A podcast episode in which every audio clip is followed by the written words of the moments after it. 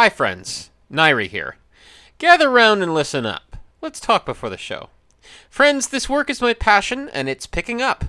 Not just this podcast, but also articles, streams, podcast appearances, consults on documentaries, major progress on my manuscripts, and it merits my full attention. Thanks to you, it's now my full time job, and I'd like to keep it that way.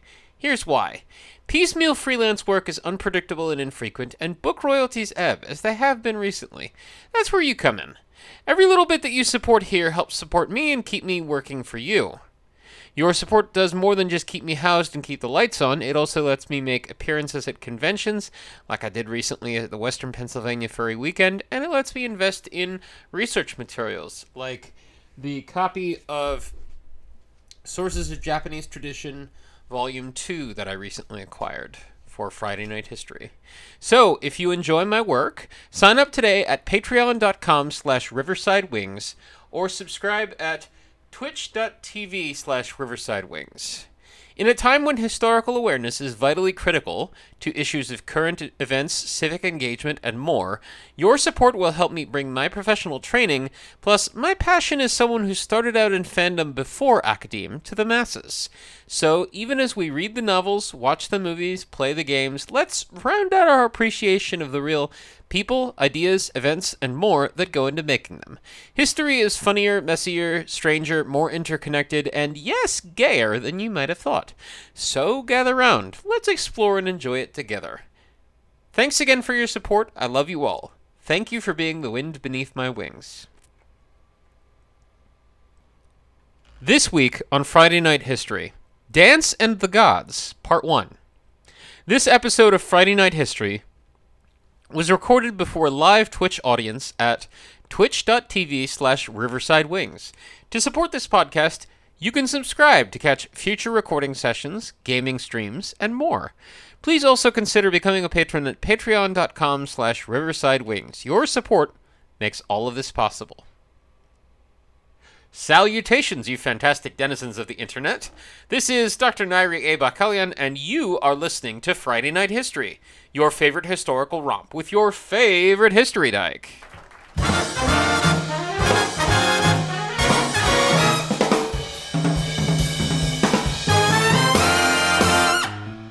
Season 2, Episode 8, Number 41 Dance and the Gods, Part 1. An anecdote that's often quoted on the subject of Shinto and how it works comes from Joseph Campbell, who met a Shinto priest at a world religion conference once. The anecdote is told in a number of different versions, and it makes me wonder what actually was said, but in one common version, the priest says the following to Campbell We don't have theology. We don't have ideology. In Japan, we dance. Now, I need us to be clear here. Shinto doesn't have a formal, elaborate, structured theology the way Western religions do, because that's not how it works. Indeed, the idea of a unitary thing called Shinto is a modern idea, an umbrella term for a variety of shrine faiths with a loosely aligned set of practices, some of which were heavily syncretic with Buddhism. But all of that doesn't mean it's devoid of traditions, lore, and especially rules. It's all about ritual, patterns, rhythms, and each shrine faith and sometimes a given shrine itself has its own particular permutation on everything. The dance the priest is referring to here in the Campbell anecdote is the ritual dancing performed at shrines, the art broadly termed as kagura, god enjoyment. There's a lot to talk about when it comes to kagura, and it's not my goal to give a full and exhaustive history of all kagura everywhere in Japan. Rather, I want to focus on one particular Kagura tradition, the Miwa-ryu, the Miwa tradition of Yakurai Shrine, a shrine in northern Miyagi Prefecture. The influence of this shrine on major shrines in the region is significant, and like many significant shrines in Miyagi, intertwined with Date history. So, Welcome to part one of Dance and the Gods, episode 41 of Friday Night History. In this episode, I'm going to give an overview of Kagura in general, as well as Kagura in northern Honshu in particular. We want to get a sense of what it is we're talking about before zeroing in and talking about Miwa-ryu specifically. And it all begins, or so the story goes, with one very brave goddess dancing raucously in the dark. The story, as related in Do- the Don Philippi translation of the Kojiki, the record of ancient matters, goes as follows. Bear with me, it's a little old timey sounding, but I need to tell the story entirely for the relevant bit to make some measure of sense in context. Quote At this time, Amaterasu Oomikami, seeing this, was afraid, and opening the heavenly rock cave door, went in and shut herself inside. Then Takamanohara was completely dark, and the central land of the reed plains was entirely dark. Because of this, constant night reigned, and the cries of the myriad deities were everywhere abundant like summer flies, and all manner of calamities arose. Then the eight hundred myriad deities assembled in a divine assembly in the riverbed of the Ame no Kawa. They caused the child of Takami Musubi no Kami, Omoi Kane no Kami, to ponder. They gathered together the long crying birds of Tokoyo and caused them to cry. They took the heavenly hard rock from the upper stream of the river Ame no Kawa. They took iron from the mountain Ame no Kanayama. They sought the smith Amatsumara and commissioned Ishikori Dome no Mikoto to make a mirror. They commissioned Tamano Yano Mikoto to make long strings of myriad Magatama beads. They summoned Ame no Koyane no Mikoto and Futodama no Mikoto to remove the whole shoulder bone of a male deer of the mountain Ame no Kaguyama and take heavenly Hahaka wood from the mountain Ame no Kaguyama and with these perform a divination. They uprooted by the very roots the flourishing Masakaki trees of the mountain Ame no Kaguyama. To the upper branches they affixed long strings of myriad Magatama beads. In the middle branches they hung a large dimensioned mirror. In the lower branches they suspended white nikite cloth and blue nikite cloth. These various objects were held in his hands by Futodama no Mikoto as solemn offerings, and Ame no Koyane no Mikoto intoned a solemn liturgy.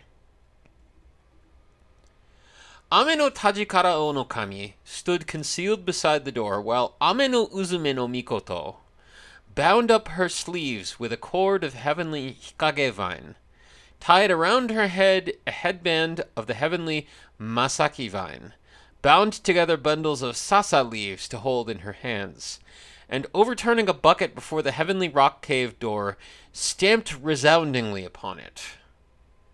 Then she became divinely possessed, exposed her breasts, and pushed her skirt band down to her genitals. Then Takamanohara shook as the eight hundred myriad deities laughed at once. Then Amaterasu Omikami, thinking this strange, opened a crack in the heavenly rock cave door, and said from within, Because I have shut myself in, I thought that Takamanohara would be dark, and that the central land of the reed plains would be completely dark. But why is it that Ame no Uzume sings and dances, and all the eight hundred myriad deities laugh? Then Ame no Uzume said, We rejoice and dance because there is a deity here superior to you. While she was saying this, Ame no Koyane no Mikoto and Futodama no Mikoto brought out the mirror and showed it to Amaterasu Oomikami. Then Amaterasu Oomikami, thinking this more and more strange, gradually came out of the door and approached the mirror. Then the hidden Ame no Tajikara Onokami took her hand and pulled her out. Immediately, Futodama no Mikoto extended a shirikume rope behind her and said, You may go back no further than this. When Amaterasu Omikami came forth, Takamanohara and the central land of reed plains of, themselves became light. Long story short, what happened was that Ame no Uzume no Mikoto, the goddess of the dawn, danced raucously and stripped in order to bring Amaterasu Omikami's light back to a darkened world. These are all kami in this story, all divines, and yet note the bit in the passage that directly references the dance. Then she became divinely possessed, exposed her breasts, and pushed her skirt band down. Ame no Uzume no Mikoto, herself a kami, became possessed. While ritual dance since then has usually not involved stripping, nevertheless, this element of the lore is said to be the divine origin of a number of arts, theatrical forms like no and kyogen, but arts associated more directly with shrines like kagura. The most frequent form a kagura might take at any shrine today is as follows. You're likely to see a miko, a shrine maiden or shrine attendant, in their formal attire, white kosode garment over red hakama trousers. Sometimes they might wear something as headgear, but this isn't always the case. What they have at hand will vary too, but most often in the present day you might see an instrument that has a set of 12 bells mounted on a stick as a tool called a kagura suzu, a kagura bell. The dance is not spontaneous, but it's still said to attract the interest of and favor by the divine. But this is only the most common things you're likely to see and hear if you had to pick a shrine at random anywhere in Japan at which to attend a kagura dance. At other shrines, you may well see multiple performers, not all of them miko, sometimes they're volunteers from among the shrine parishioners. And the implements, from the masks to the instruments to the attire, may more closely resemble no or kyogen than the most common appearance of kagura noted above. There are a variety of these other forms of kagura around Japan, and historically there were more. It is to this category that the kagura of Yakurai Shrine in Kami, Miyagi Prefecture, belongs. Also known as Hoin Kagura, it was historically associated with ascetics who would have been a common sight around the Oshu Mountains, but today it's performed by parishioners trained by the shrine's priests. And thanks to the patronage of House Date of Sendai, its influence spread farther than you might imagine. And for that, we will pick up the story next week in Dance and the Gods, Part 2. I'm Nairi, and this has been Friday Night History. Now, questions?